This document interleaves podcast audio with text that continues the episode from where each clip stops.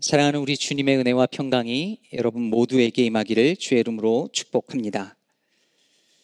음, 여러분은 신학을 꼭 하지 않으셨어도 교회를 다니시면서 칭의 혹은 성화 이런 단어를 한 번쯤은 들어보셨을 것입니다. 칭의는 justification, 즉 예수를 믿음으로 말미암아 의롭게 된다 이런 뜻이죠. 근데 칭의에서 끝나지 않고 성화의 단계가 있다고 우리는 배웠습니다. sanctification, 거룩하여지는 성화의 단계입니다. 그런데 여러분, 음, 여러분 스스로에게 한번 질문을 던져보시죠. 여러분 예수를 믿고 정말 성화되어 가고 계신가요? 그런 것 같다고 생각하시는 분. 음, 그러면 평생 교회 다니시면서 성화의 단계에 오르신 분을 본 적 있으신가요? 우리 장로님들쯤 되면 성화의 단계에 오르셔야 되는 거 아닌가요? 예수님께서 하늘에 계신 너희 아버지께서 온전하신 것 같이 너희도 온전하라고 말씀하셨는데 그 말씀처럼 정말 거룩하게 온전하여져서 성화의 단계에 이른 분을 평생 신앙생활하면서 한 번이라도 본 적이 있으신가요? 여러분은 어떠실지 모르겠지만 사실 저는 평생 신앙생활 하면서 점점 더 거룩해지고 계속해서 거룩해져서 아 정, 정말 저분은 성화 되신 분이구나 라고 생각이 드는 분을 만나본 적이 없는 것 같습니다. 온전한 성화, 지금 예수님께서 말씀하신 온전하라 하셨고, 하셨는데 그 온전한 성화의 단계에 이른 분은 한 번도 만난 적이 없습니다. 그렇다면 여러분 궁금하지 않으신가요? 사람이 하나님의 온전하심과 같이 온전하여지는 것은 거의 불가능해 보이고 실제로 그런 사람, 그런 성화에 온전한 성화에 이른 적이 있는 사람을 본 적도 없는데 왜 주님은 이런 말씀을 우리에게 하시는 걸까요?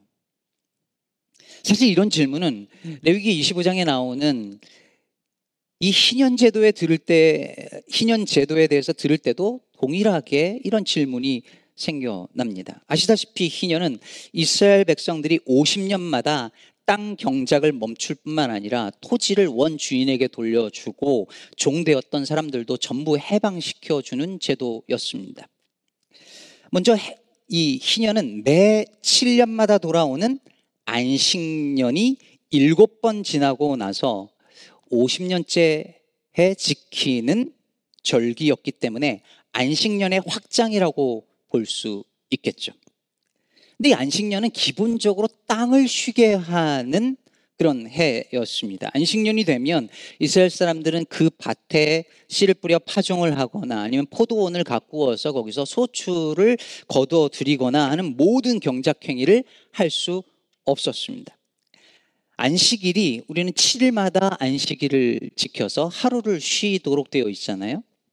그거를 1년을 다 계산을 하면 7년에 한 번씩 1년을 통째로 다 땅이 쉬는 그 기간과 동일하게 됩니다. 즉, 안식일을 통해서 사람이 안식하는 그 기간과 안식년을 통해서 땅이 쉬어야 하는 그 기간이 같은 것이고, 그렇게 하나님이 땅을 배려하신 것이죠. 그런데 이 안식년을 일곱 번 반복하고 나면 50년째 희년이 되었는데, 이 땅, 이, 이 해는 땅이 쉴 뿐만 아니라 그 땅이 원주인에게로 돌아가야 했습니다. 레위기 25장 10절 오늘 보면 다시 보면 너희는 50년째 해 50년째 해를 거룩하게 하여 그 땅에 있는 모든 주민을 위하여 자유를 공포하라. 이 해는 너에게 희년이니 너희는 각각 자기의 소유지로 돌아가며 각각 자기의 가족에게로 돌아갈지며 즉 어떤 사람이 가난해서 어떻게 할 수가, 할 수가 없어서 빚을 지게 되고 빚을 갚을 수 없는 상황이 되고 그래서 자기의 토지를 팔거나 아니면 자기 스스로 종이 되어 팔려간 거예요. 그런데 희년이 되면 그 사람은 토지와 자신의 자유를 되찾을 수 있었다는 말입니다. 그런데 여러분, 이게 정말 가능했을까요? 전 국민이 온 나라 백성이 1년 동안 농사로 다 먹고 살던 시절에 1년 동안 농사를 아무도 안 짓고 사는 게 가능했을까요? 부자들이 자기의 소유인 토지를 그리고 노예를 아무 대가 없이 자유롭게 되돌려주는 일을 정말 했을까요? 가능했을까요? 실제로 이 희년 제도가 이스라엘에서 실현된 적이 있었을까요? 대부분의 학자들은 이스라엘에서 이스라엘의 역사에서 희년이 사회적 제도로서 법으로서 실제로 실현된 적은 없었다고 말합니다. 실망하셨나요?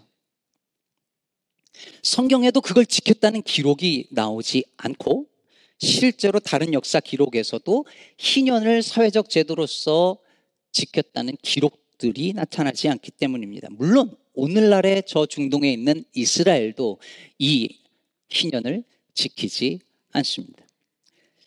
그래서 어떤 학자들은 희년이 실현 불가능한 이상적인 법에 불과했다라고 말합니다. 전혀 현실적이지 않은 이상이었다라고 하는 것이죠. 실제로 성경을 보면 이스라엘이 안식년과 희년을 지키지 않았다라는 이야기는 자주 언급되어지고 있습니다. 선지자들이 그것을 안타까워합니다. 7년마다 땅을 쉬게 하라는 명령을 지키지 않았습니다. 그래서 지난번에 말씀드렸던 것처럼 이 안식년을 지키지 않고 땅을 쉬게 하지 않으니까 땅이 어떻게 했다고요? 땅이 그들을 토해냈다라고 했습니다. 얼만큼 토해내야 했을까요? 어느, 어느 기간 동안에 자기 땅이 자기들을 자기를 쉬지 못하게 한 횟수를 센 것 같아요. 그래서 70년을 유배 생활을 보냅니다. 그래서 자기의 안식년을 찾아 먹은 거죠. 저도 나중에 안식년 꼭 찾아 먹을 생각입니다. 여러분, 안식년을 지키지 않았다는 기록은 선지자들에게 있어서 이렇게 곳곳에 나타나는데 실제로 가만히 생각해 보면 그랬을 것 같지 않습니까? 여러분 슬픈 얘기지만 한국의 요즘 아이들 꿈이 뭔지 들어보셨어요? 초등학교 아이들 꿈이 건물주라지 않습니까? 그래서 조물주 위에 건물주가 있다는 말을 하곤 합니다. 여러분, 왜 이런 말들이 나왔을까요? 조상으로부터 부모로부터 물려받은 땅이 있고 그 땅에 자기 소유의 건물이 있으면 그 사회에서 얼마나 큰 기득권과 이득을 취할 수 있는지 반대로 자기 소유의 건물과 땅이 없는 사람은 평생 아무리 노력을 해도 그것을 극복하기가 얼마나 어려운지 애들도 다 알기 때문이죠. 그런데 그런 땅을 그렇게 어마어마한 이득을 주는 그 땅을 그 토지를 50년이 되면 돌려주라니 이것을 그때나 지금이나 누가 그렇게 쉽게 할 수 있겠 있었겠습니까? 더군다나 그것이 사회적 제도로 법으로 규정되어서 온 국민이 다 지킨다라고 하는 것은 사실 거의 불가능한 일이었겠죠. 그렇다면 하나님은 대체 왜 실현 불가능한 실현될 가능성이 없는 이런 제도를 이스라엘 백성들에게 명하셨던 것일까요? 인간의 욕망이 어떤지 하나님께서 너무 잘 아시면서 사, 람들이 땅을 절대로 쉬게 놔두지 않을 거라는 것을 모르시지 않으셨을 텐데 지주들이 자기 땅을 그리고 그 농노들을 그냥 넘겨주는 일들은 절대 하지 않았을 거라는 게 너무 뻔한 일인데 왜 하나님은 이런 이상적인 제도를 이스라엘에게 명령하셨던 것일까요? 사실 저도 잘 모릅니다. 잘 모르겠어요. 하지만 희년을 통해서 이 희년 제도를 통해서 하나님은 하나님이 원하시는 세상이 어떤 모습인지 어떤 모습이어야 하는지 보여주고자 하신 것은 아닐까요? 여러분 한번 생각해 보세요. 희년은 50년마다 한 번씩 돌아왔습니다. 사실 7년 안식년이 7번 해서 77에 49해서 49년째가 희년이라고 말하는 분들도 있고 성경도 그것을 어느 정도 그렇게 말을 하고 있어서 좀 헷갈립니다. 49년하고 다음 해가 희년이라고 말하기도 하고 49년째라고도 말을 하기 때문에 헷갈립니다. 사실 현실적으로 생각해 보면 안식년을 일곱 번을 하고 나서 그럼 일곱 번째 안식년에 농사를 하나도 안 지었는데 그 다음 해가 희년이면 그 다음 2년째 농사를 안 짓는다는 얘기입니다. 그럼 8년, 안식년으로 따져서 8년째와 희년으로 따져서 51년째를 치면 3년 동안 농사를 안 지면 어떻게 먹고 살아요? 그러니 현실적으로 49년째였을 가능성이 더 많다. 뭐 이런 얘기도 합니다. 이거는 이스라엘 히브리인들의 숫자 계산법이 우리와 달라서 오는 그런 혼동일 수도 있어요. 그런데 49년이든 50년이든 숫자가 중요한 게 아닙니다. 중요한 건 49년 혹은 50년에 50, 49년 혹은 50년이면 거의 대부분의 사람들은 평생 한 번은 살아있는 동안 희년을 경험할 수 있었다는 거죠.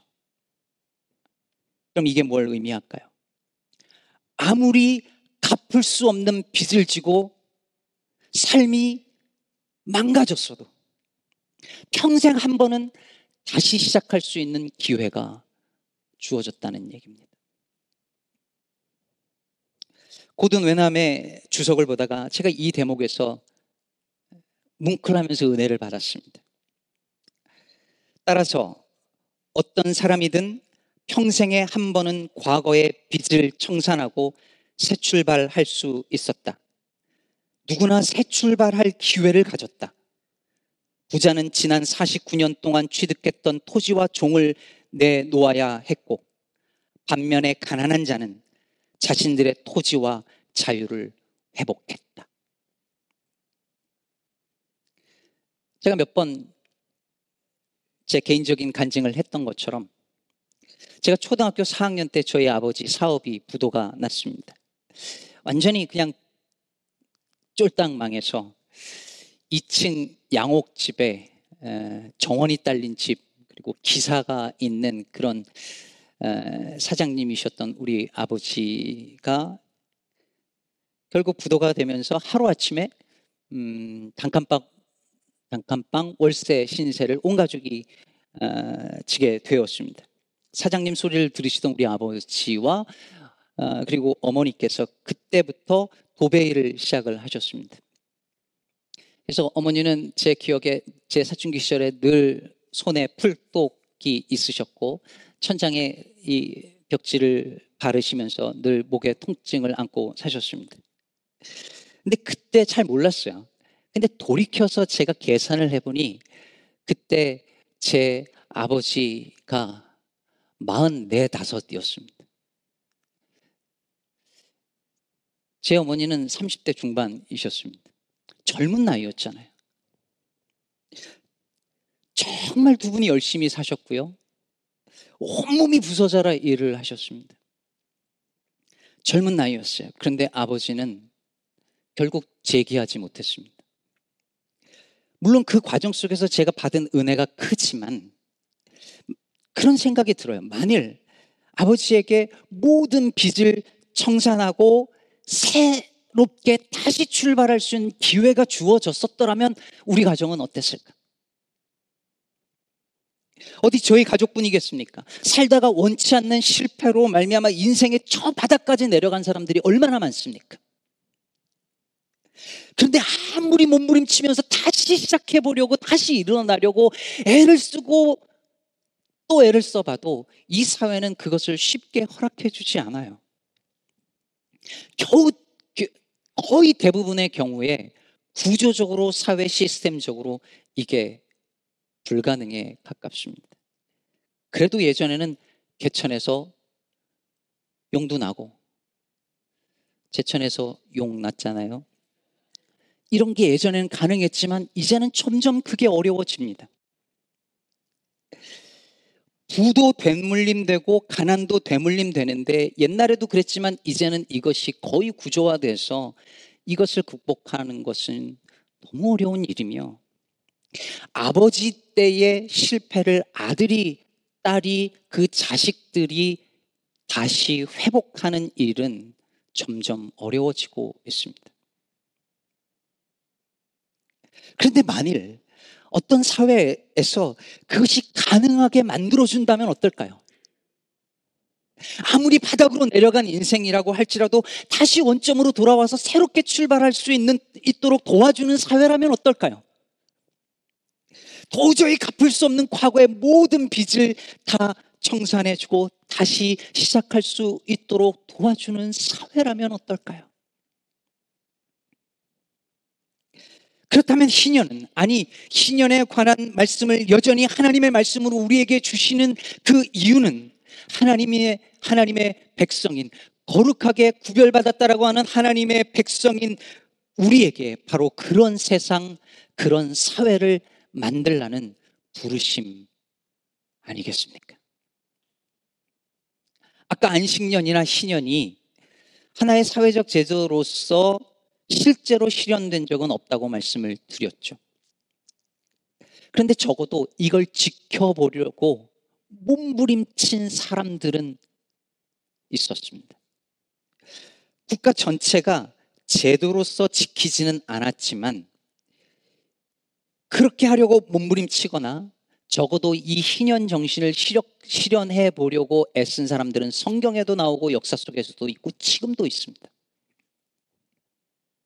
예를 들면 바벨론 포로 생활 중에 돌아온 이 느헤미야 공동체가 자신들이 왜 이렇게 됐었는가를 도, 돌아보면서 다시 하나님의 규례와 그 율법을 지키기로 결심하는 그 장면에서 이런 구절이 나옵니다. 네미야 10장 31절을 보면 혹시 이 땅 백성이 안식일에 물품이나 온갖 곡물을 가져다가 팔려고 할지라도 우리가 안식일이나 성일에는 그들에게서 사지 않겠고 일곱째 해마다 땅을 쉬게 하고 모든 빚을 탕감하리라 하였고.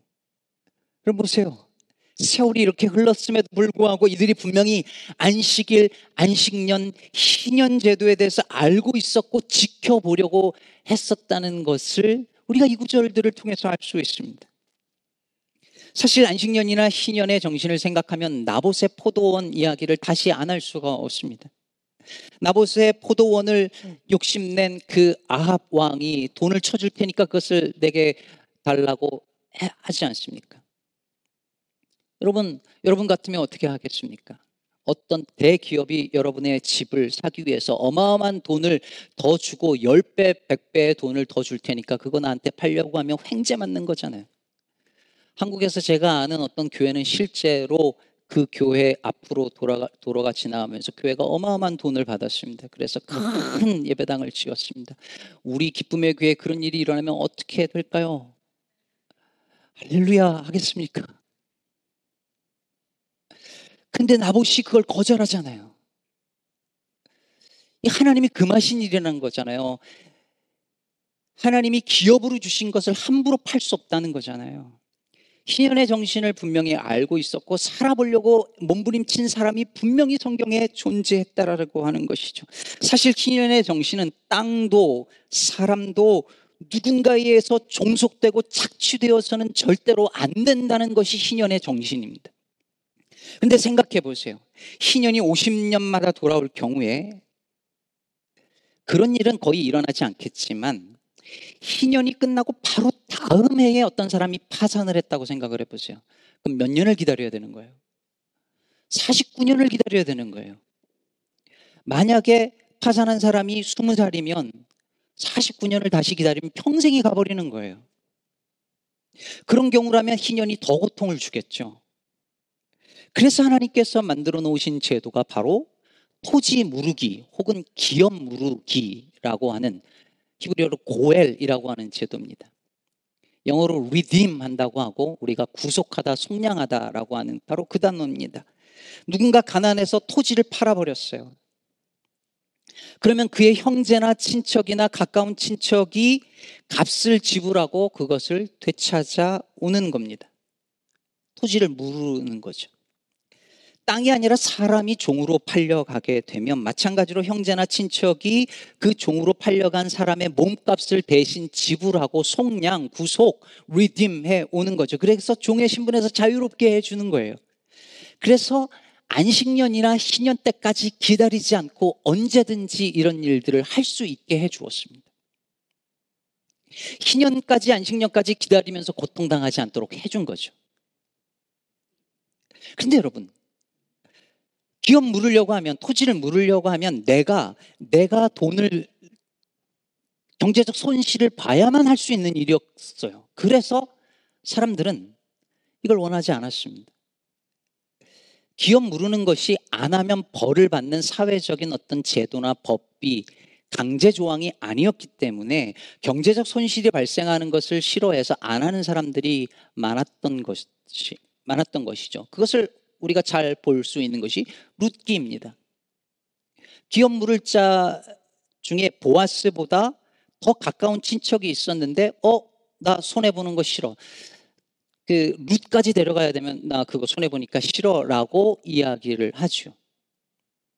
꼭 해야 하는 법이나 의무가 아니었으니까요. 그런데 보아스는 합니다. 꼭 지지 않아도 되는 책임을 진 거예요. 여러분, 교회라는 곳은 참 애매한 공동체예요. 어떤 일을 함에 있어서 교회는 구속력, 어떤 법적인 구속력도 없고 반드시 해야 되는 의무 조항이라는 것도 거의 없습니다. 여러분이 오늘 여기 이 자리에 주일이라고 와서 앉아 있는 거 무슨 의무 아니잖아요. 헌금을 해야 되는 거 의무 아니고 교회 봉사하고 친교하고 이런 일들 의무 조항 뭐 아닙니다. 물론 교회마다 교인으로서 해야 할 어떤 의무들을 만들어 놓긴 했지만 그것 안 했다고 무슨 법에 걸리는 것 아닙니다. 그런데 여러분 토요일에도 말씀드렸지만 신앙은 안 해도 되는 책임을 지는 것입니다. 내가 지불하지 않아도 되는데 내가 지불하는 것입니다. 내 책임이 아닌데 내가 지는 것입니다. 매 주일마다 예배의 자리를 지키고 봉사를 하고 성도들을 돌아보고 이웃을 사랑하는 그 모든 일들 반드시 해야만 하는 어떤 법적인 구속력과 의무가 아님에도 불구하고 내가 기꺼이 하는 것입니다.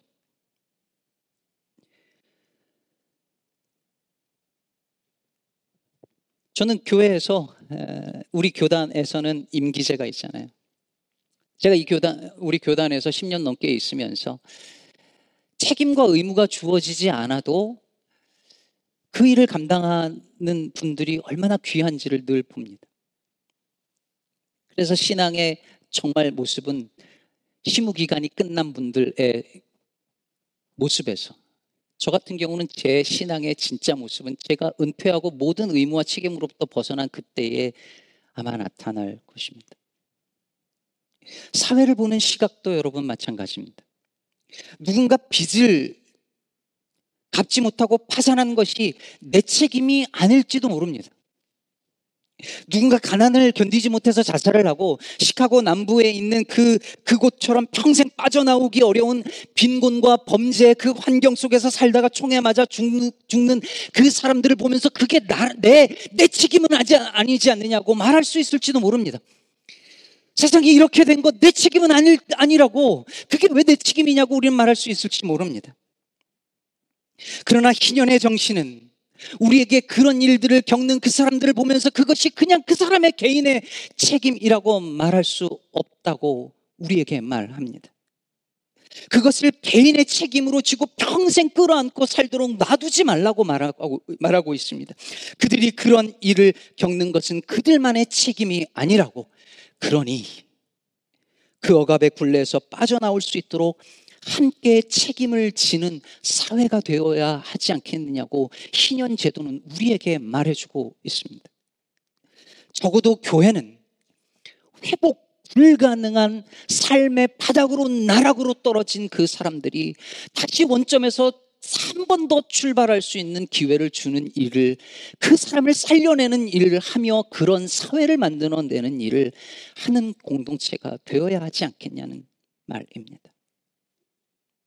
저는 제 초등학교 4학년 시절에 그때 저희 교회를 생각을 시간이 지나서 해봤습니다.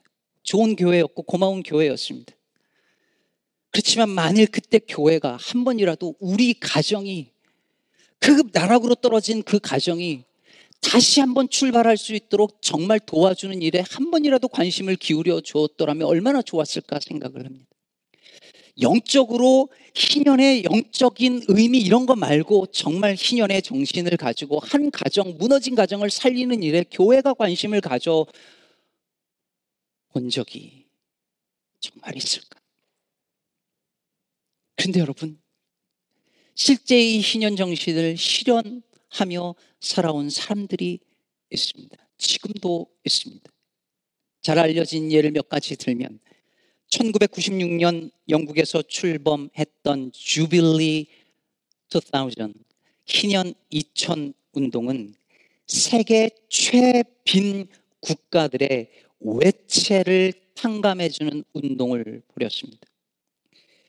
최빈 국가들, 그 국가들은 어마어마한 외채를 졌지만 갚을 능력이 없는 나라인데 이 주빌리 2000이 이들의 외채를 탕감해주는 운동을 했고 실제로 2000년도 당시 영국 재무장관이 당시 41개국의 채무이자 상환액을 유용하지 않겠다고 발표를 했고 수많은 국가들이 이 운동에 동참을 했습니다. 그런가 하면 미국에서 시작한 롤링 주빌리 운동은 가장 유명한 운동 중의 하나인데 이 운동이 한국에 들어가서 실제로 적용되어 부채에 시달리는 이들을 실제적으로 도왔습니다. 지금도 하고 있습니다. 이건 지역 기업이나 개인의 모금 운동을 통해서 채권을 매입하고 파기하는 방식으로 빚을 탕감해 주는 일을 하는 것입니다. 2020년도 기준이기는 하지만 주빌리 운동으로 한국에서 빚을 완전히 탕감받은 사람들이 5만 1,182명이었다는 기록을 보았습니다. 빚으로 고통하는 사람을 보면서 평생 갚아도 갚지 못하는 그 사람들을 보면서 당신 잘못 살아서 그런 거지. 라고 그 책임을 그 사람과 그 가정에게만 돌리는 것이 아니라 사회가 그걸 같이 책임지고 가겠다라는 희년의 정신이 있었기 때문에 가능한 일이었습니다. 여러분 보십시오. 50년마다 토지와 종을 놓아주는 사회적 제도로서의 희년은 실현된 적이 없었다 할지라도 성경 속 희년은 역사 속에서 헤아릴 수 없이 많은 사람, 수많은 사람들에게 영감과 도전을 주었고 가슴을 뛰게 만들었습니다. 그래서 그 수많은 사람들이 끊임없이 이 희년의 정신을 자신의 삶의 자리에서 이 세상에서 실현해 보려고 몸부림쳤습니다.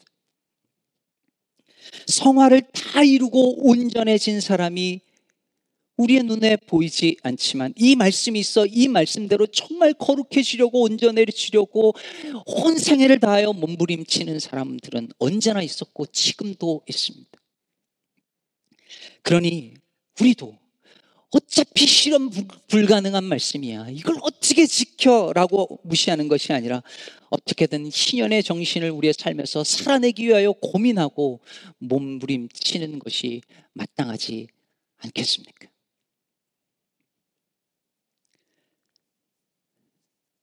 김기성 목사님의 책을 소개하는 글 중에 김인국 신부님이 추천을 하면서 쓴 글에 이런 대목이 있습니다. 도대체 이게 사람이란 말인가 하고 물을 수밖에 없는 순간에도 사람의 아름다움에 눈뜨게 해주는 이가 있다면 그런 이를 우리는 성직의 사람이라고 부릅니다. 우리는 성직이 신부나 목사만이 아니라 우리 모두를 하나님께서 성직으로 불렀다고 믿는 사람들이죠. 그렇다면 우리 모두 이게 사람이란 말인가? 사람이 어떻게 이럴 수 있는가? 사회가 어떻게 이럴 수 있는가? 세상이 어쩌면 이런가라고 말할 수밖에 없는 상황에서도 여전히 사람의 아름다움, 이 세상에 아름다운 것들을 보여주는 사람으로 사는 것이 하나님께서 우리를 거룩한 사람으로 성직으로 부르신 그 뜻 아니겠습니까? 희년을 통하여 한 사람의 인생을 다시 되돌려주는 그 일을 우리에게 맡기신 하나님이 원하시는 것이 바로 이것이라 저는 믿습니다. 말씀 맺겠습니다. 오늘 본문 구절을 보면 희년이 일곱째 달 열흔날 어, 일곱째 달은 그들로 말하면 새해입니다. 즉 속죄일 얌키퍼의 뿔라파를 불며 희년을 선포하라고 말하고 있습니다. 그러니까 50년째가 되는 그 새해의 속죄일 얌키퍼의 희년을 선포하고 그 해 희년을 지키는 거예요.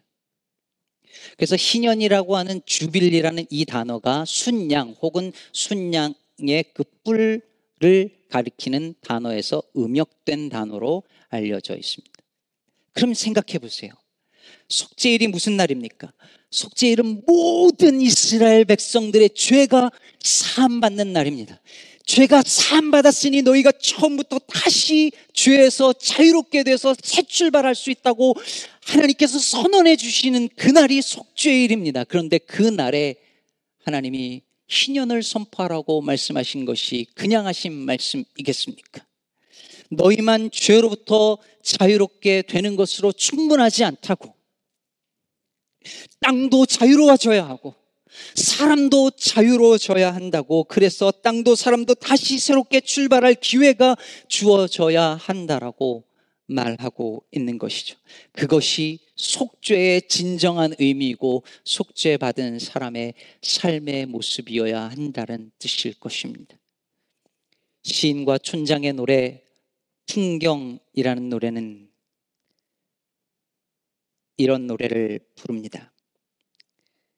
세상 풍경 중에서 제일 아름다운 풍경, 모든 것들이 제자리로 돌아간 풍경. 희년의 풍경은 모든 것들이 제자리로 돌아가는 풍경입니다.